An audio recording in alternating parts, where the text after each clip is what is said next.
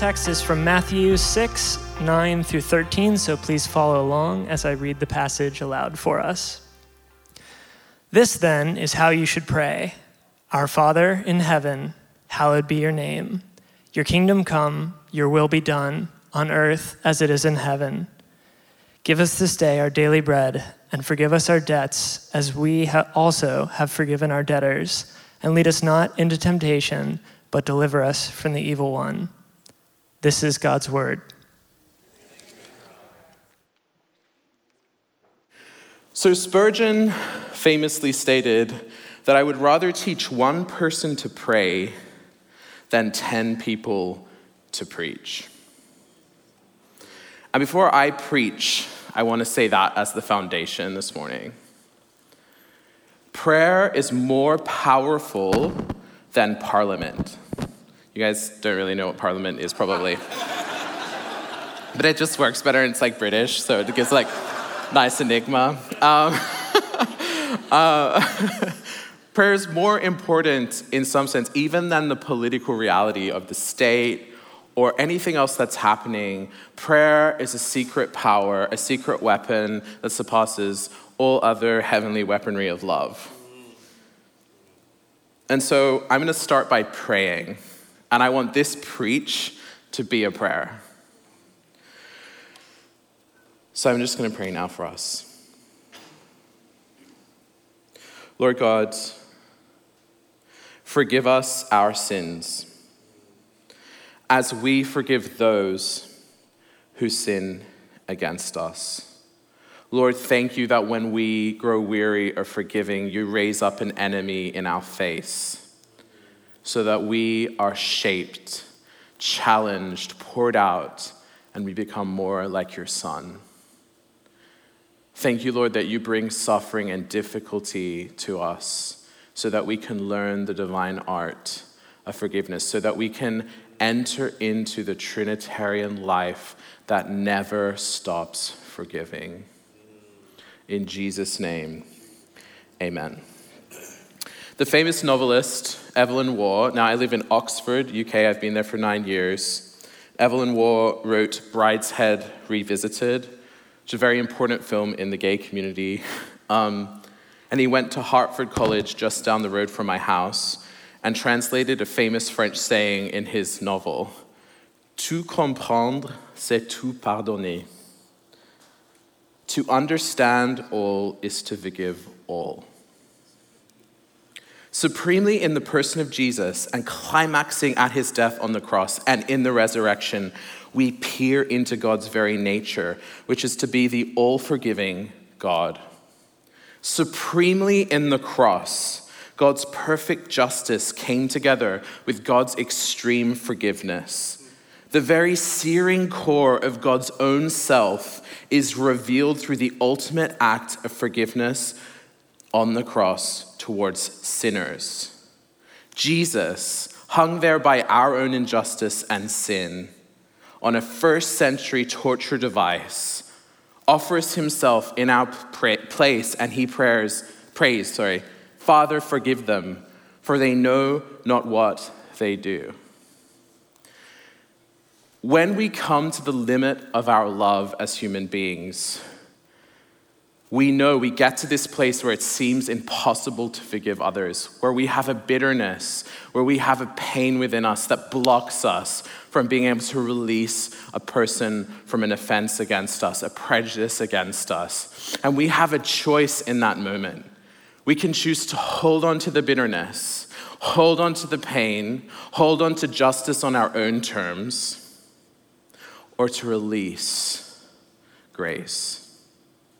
And what I want to talk about is that moment of impossible release, where, like, we as human beings do not have the resource to actually forgive.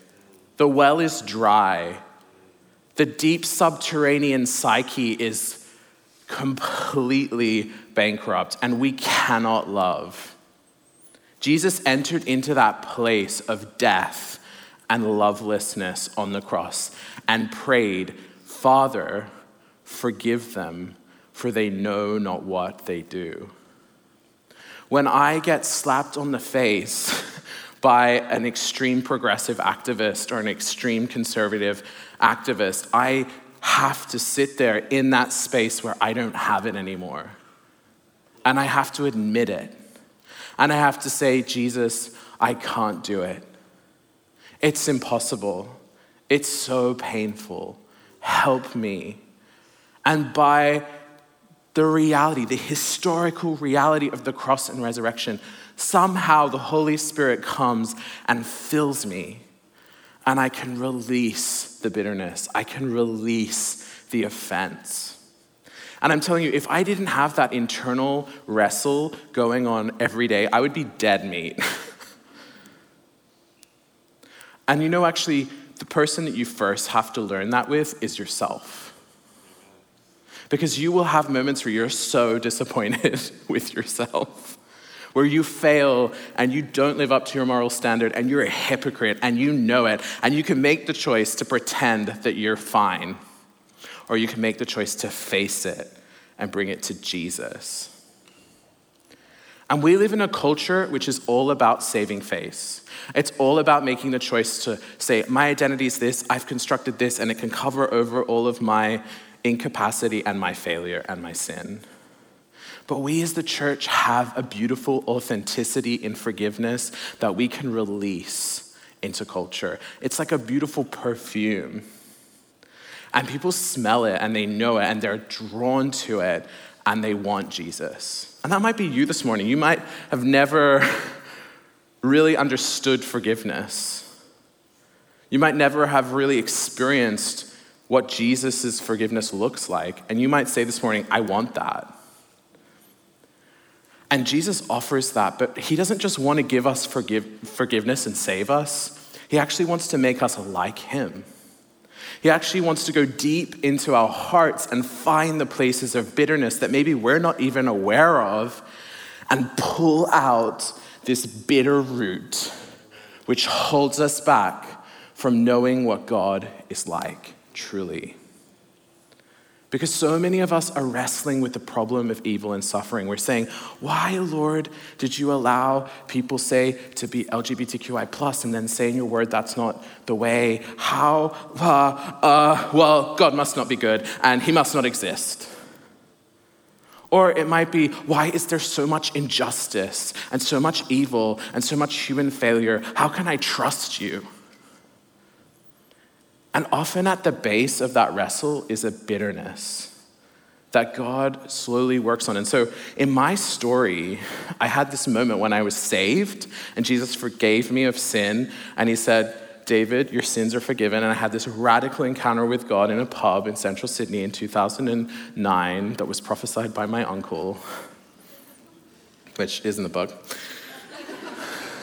and it was just, it was incredible. Like, to experience that forgiveness. And I thought that was kind of it. I'm saved, and I had this joy, and I was giving my sushi rolls to homeless people, and I was like, really deep transformation had happened. and I thought, wow, that's great, you know, and that's Christianity. Little did I know what I was getting myself in for.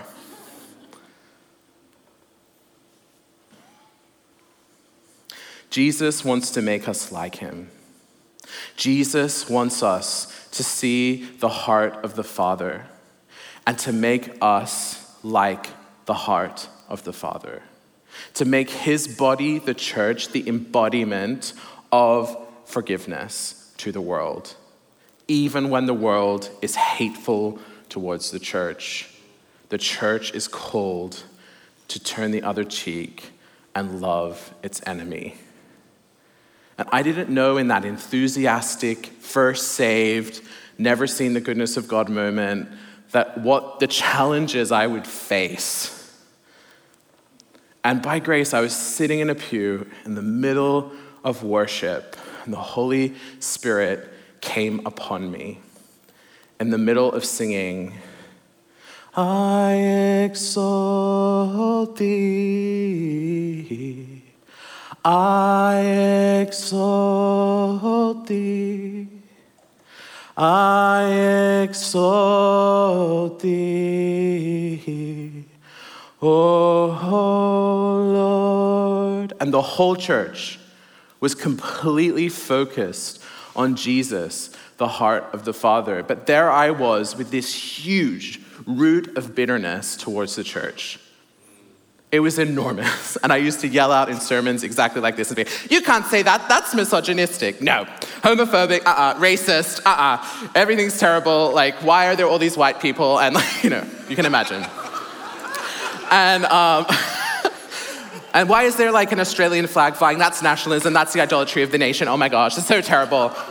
And all these people like welcoming me with smiles. That's so fake. You know, and I'd get my aunt who was at church and she'd like squeeze my leg and be like, shut up. You know? and finally, the pastor sees me and I'm like clearly being touched by the Holy Spirit in the middle of this worship. He's like, yes. You know. and, uh, and as it gets stronger and stronger and stronger, I start to smell this weird like soil sensation in my like spirit. I'm like, what is this? And I could feel like the Holy Spirit like tugging on my heart, like, let it go, let it go, let it go. And in this moment, as I was, I was focused not on myself and my pain and holding onto it, but actually focused on the nature of Christ, a miracle happened.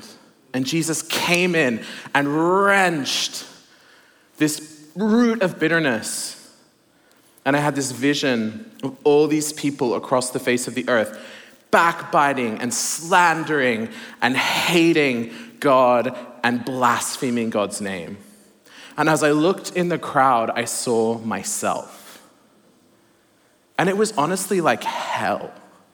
Like, that's what hell is when people haven't let go of their bitterness and it destroys them. It destroys their capacity to love and be holy as God is. And in that moment, Jesus delivered me, and it says in the scripture that the pure in heart will see God. Brother Lawrence says the most holy and important practice in the spiritual life is the presence of God. That is, every moment to take great pleasure that God is with you. Prayer is like weakness leaning on omnipotence, W.S. Bowd says. Prayer moves beyond this intimacy into transformation, where we not only enjoy God, but we become like God. And in that moment, as I saw myself kind of backbiting, yelling, this deep, visceral bitterness in my heart towards the church, God removed it. God took it and he put his spirit in, my, in place, and I suddenly had this heavenly vision of Jesus over the earth. And you know what was so interesting was that Jesus wasn't judging those who were backbiting, those who were slandering. I didn't get a sense that Jesus was like, well, I'm wonderful and they're all peasants. no, Jesus had this incredible grace towards every single one of those people. And honestly, it blew my mind. Like, we struggle to have forgiveness for the tiniest things that are so insignificant. Jesus has like the whole world wanting to set themselves up as his enemy, and he still loves them. He still forgives them. He still says, Father, they know not what they do. Forgive them. And in that moment, he did that to me. And I saw him with his arm over his right shoulder, and he said, My glory will come for them. And like the glory of God went around the whole earth, and finally it hit me, and I like yelled out in church, and this bitterness was gone. And I felt like a newborn baby. and I and that's what I'm, I want for you this morning. I want you to know that again. Or for the first time to be free from deep subterranean bitterness and unforgiveness that holds you back. Jesus says in Matthew, For if you forgive other people when they sin against you, your heavenly Father will also forgive you.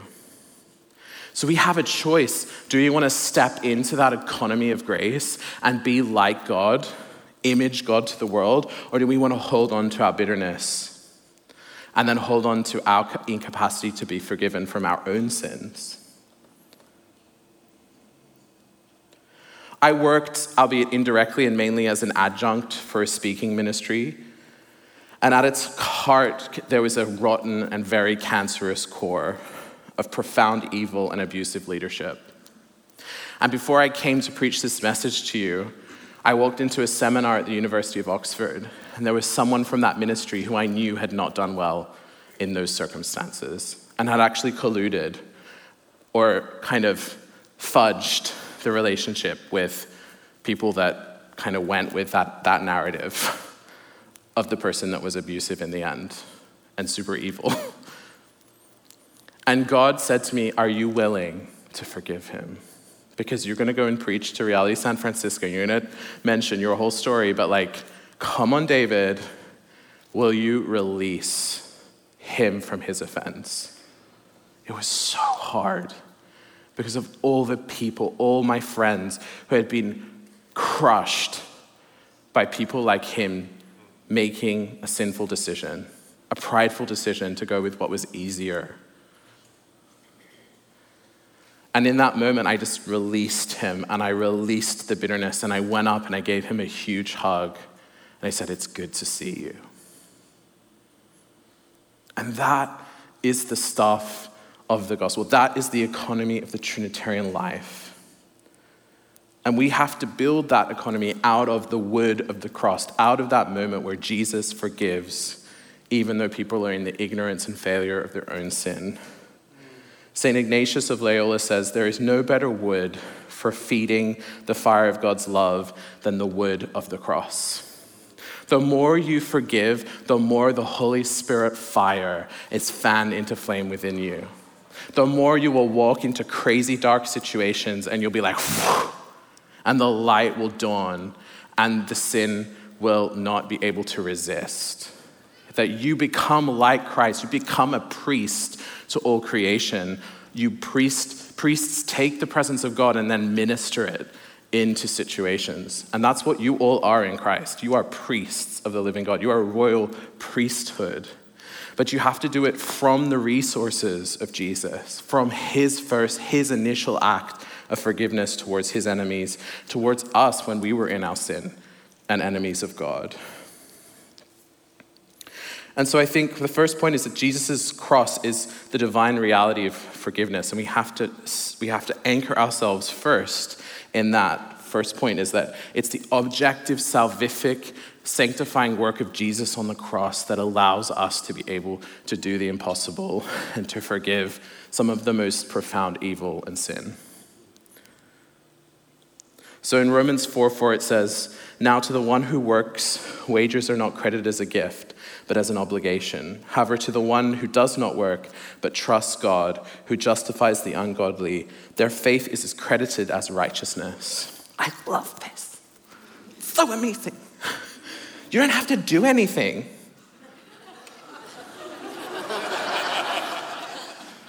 and that by not doing anything, you're doing something which is receiving a free gift. In, in other words, the resources to forgive are already there. You just have to cede to them and say, okay, God, do it through me. I can't. I, I don't have the capacity. And that, that gift of faith, which is credited as righteousness for not working, but for believing, will come to your aid to help you to forgive. And that's what happened to me in that pew. That's why that bitterness could be taken away because my faith was active the Trinitarian life was slowly edging into me and taking away all the lovelessness and effects of sin. And then it says, David says the same thing when he speaks of the blessedness of the one to whom God credits righteousness apart from works. Blessed are those whose transgressions are forgiven, whose sins are covered. Blessed is the one whose sin the Lord will never count against them. You cannot forgive if you don't know your own forgiveness, your own state of being forgiven by Jesus. That is the foundation, the objective work of the cross. The second is the process and impossibility of forgiveness.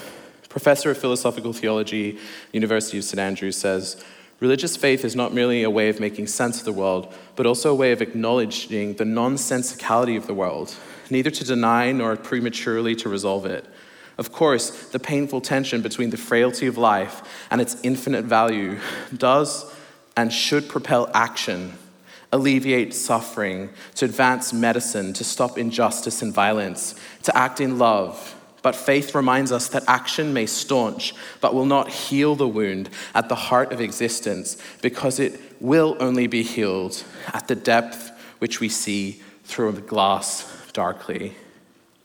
What I want to say today is that when we forgive and when that root of bitterness is removed from within us, we get new eyes to see. We get new eyes to see God as God really is, and we can do more than just action or social justice can do. We can bring in a whole entire, a new world, a new creation. And we can go right to the depth and see God as God really is, the beatific vision. And that's, it's impossible to see that without forgiveness. There's no way. R.T. Kendall, a dear friend of mine, says in his book, Total Forgiveness, the ultimate proof of total forgiveness takes place when we sincerely petition the Father to those who have hurt us off the hook, even if they have hurt not only us, but also those close to us. Forgiveness is a process which, sometimes by a miraculous grace of God, can become total, but usually takes a long, prayerful, and painful journey of relinquishing the persons of the just recompense from their actions. Forgiveness does not mean we condone, agree, or even reestablish relationship with the person, but forgiveness means relinquishing the effects of sin back into God's hands. I love that. It doesn't always mean like we're going to have the miraculous grace straight away. Sometimes it's stepping in and saying, God, I'm here. I'm waiting on your grace to truly, totally forgive. And so R.T. Kendall has three types of forgiveness detached, limited, and full. He says, quote, detached forgiveness. There is no reduction in negative feelings towards the offender but no reconciliation takes place. And then there's limited forgiveness. There is a reduction in a negative feeling towards the offender, and the relationship is partially restored, though there is a decrease in the emotional intensity of the relationship. Finally, full forgiveness. There is a total cessation of the negative feelings towards the offender, and the relationship is fully restored. I don't think God is always calling us to total forgiveness. Sometimes, for some reason, we just can't get there even with His grace, even knowing His forgiveness, this is a mystery. Why is it sometimes we do detached forgiveness and not the total forgiveness? Well, I actually think sometimes detached forgiveness is enough. Sometimes we have gone through so many difficult things, and all we can give is this tiny seed of faith, and we can't really be in the presence of the person, and it's like, it's too much. But we choose just to give that tiny mustard seed, and God accepts that. And He might work it eventually into limited forgiveness. And maybe it'll be when we're raised from the dead that we'll get into the full forgiveness for something that was just so impossible to forgive. So, by no means, and I'm saying this is easy, this is a lifelong process, and we might find ourselves at detached or limited or full. But the point is that we choose, because of his love, to forgive. It might not be the total deal, but it gets us to the place where if we see that person, we're not going to hold the offense against them. So, three, the final kind of point I want to make is prayer is the pardoning presence of God in and through us. So, prayer and forgiveness, prayer and pardon are kind of the same thing. We can't really pray unless we forgive those who've sinned against us. It's impossible. And in Proverbs 19:11 it says, "A man's wisdom gives him patience. It is to his glory to overlook an offense." It's our glory to overlook an offense. That is what we're called to do. That is the priestly task to cover, to overlook, to pass an offense back to God and say, bring righteousness. Spurgeon says, in our case, God often raises up an enemy to see if we really want to be like Jesus. Who knows that? Quick final story. It's real. Uh, it's like I'm doing so well, and then that's like, oh. Why did they have to say that? You know? Do you ever have the back chat with God? You know, it's okay to have back chat. We can give him the back chat. it's good. Let it out. Um, I was in Oxford and there was this trans activist who wrote this very ugly article about me that was totally like misrepresentation of my position, saying that like I'm oppressing people by being celibate, and all this really hard stuff. And I was like, that is not my position at all. You have like like misquoted my book. And um, I felt a bit like Peter when he comes to Jesus and says, Lord, how many times shall I forgive my brother or sister who sins against me? Up to seven times? And Jesus answered, I tell you, not seven times, but 77 times. Hebrews 12:15 See it to it that no one falls short of the grace of God and that no bitter root grows up to cause trouble and defile many. I had a choice again in that moment. Was I going to side with the Trinitarian grace of forgiveness or was I going to go with my resources and my pride and my sense of self-esteem that I wanted to try to shore up and fight back against this trans activist? And I have a friend called N.T. Wright wrote the foreword for my book, and he's one of the world's top Bible scholars. This lovely British man. And he said, Well, David, if you're going to write this book, you are going to have to have tea with your enemies. Which is like the biggest English understatement for like the gospel of forgiveness I've ever heard. That's lovely. Would you like Earl Grey? yes. we all know that the royal kind of accent was designed to mask emotion. anyway, America's kind of the opposite. Um, and so I, I was on the bike, and the Lord said, Forgive, forgive them. Forgive them, David, let it go. And I was like, mm, Forgive them. Write an email to them right now and say, I want to meet for coffee, tea. We sat in a Costa coffee shop, which is really bad compared to the coffee in San Francisco. and we talked. And they were like, wow, you're totally different to what I thought you were. You're actually this human being. I was like, thank you. and we just looked at each other, and the dignity of our humanity was enough for them to decide to like let go their offense. And I let go of mine. And now I see them in the street, and we're not best friends, but we're like, okay, we're okay. And we can coexist together with political difference, and we can love one another as Christ loved us on the cross. At least that's my policy. So, Karen Swallow Prior, she says, You are a wounded healer if you have scars of your own. Such ministry cannot prevent suffering, of course. Such is not possible in our fallen human condition. But it can, Henry Nouwen writes, Dave's favorite, prevent people from suffering for the wrong reasons. He explains when we become aware that we do not have to escape our pains, but that we can mobilize them into a common search for life, those very pains are transformed from expressions of despair into signs of hope. Church, you're called to do that sacred exchange with Jesus, to take your pains and mobilize them into a common search for life. So those very pains are transformed from expressions of despair into signs of hope.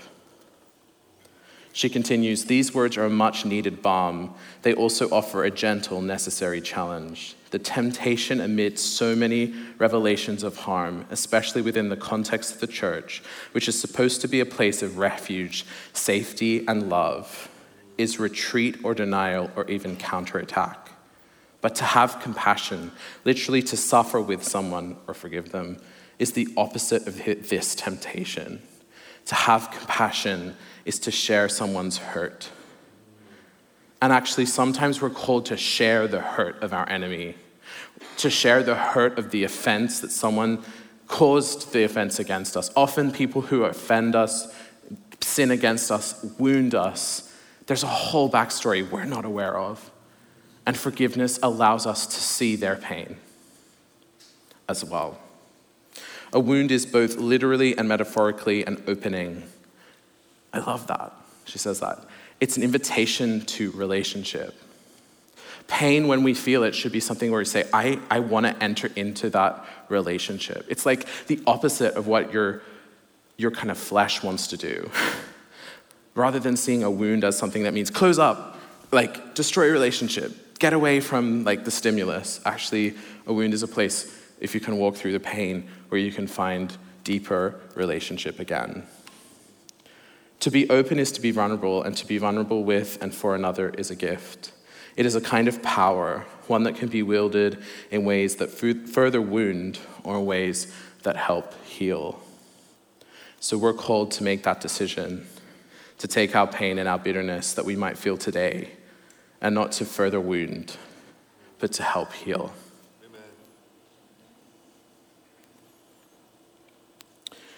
So I just want to end with R.T. Kendall. He says, But how can I know that there is no bitterness left?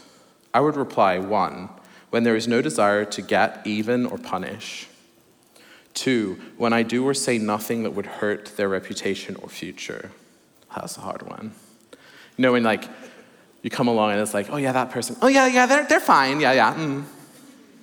Yeah, but that, yeah, cool. Mm, sorry, what? Uh, well, you know, they did this this one time, and then actually they're a really terrible person. and then someone's view of them is like tra- changed, and that has huge re- repercussions. Actually, forgiveness is like, I'm not, nope, I'm not gonna say that. Okay, I've forgiven that. I'm not going to hurt their reputation. It doesn't mean that you condone or you can't say, well, I did have a difficult experience with that person you know, but like you go ahead and there's like a choice there to keep the wounding going or to protect that person and say, actually, I'm not going to keep that cycle of violence going. And three, the final part, he says, when I truly wish them well in all they seek to do. Oh. Do you truly wish them well in all they seek to do? I find that's the hardest one you know, with the trans activists, do I wish them well and everything they do? I think now I would actually say yes. But probably after meeting them, I wasn't ready to say that. And it's, it's, it's a journey. And so I think these are really good. Like, just his book, Total Forgiveness, is really fantastic if you want to do more thinking about forgiveness in your own life. So I'm going to finish there. Um, and I'm just going to ask a few questions for prayer time, and then I'll hand over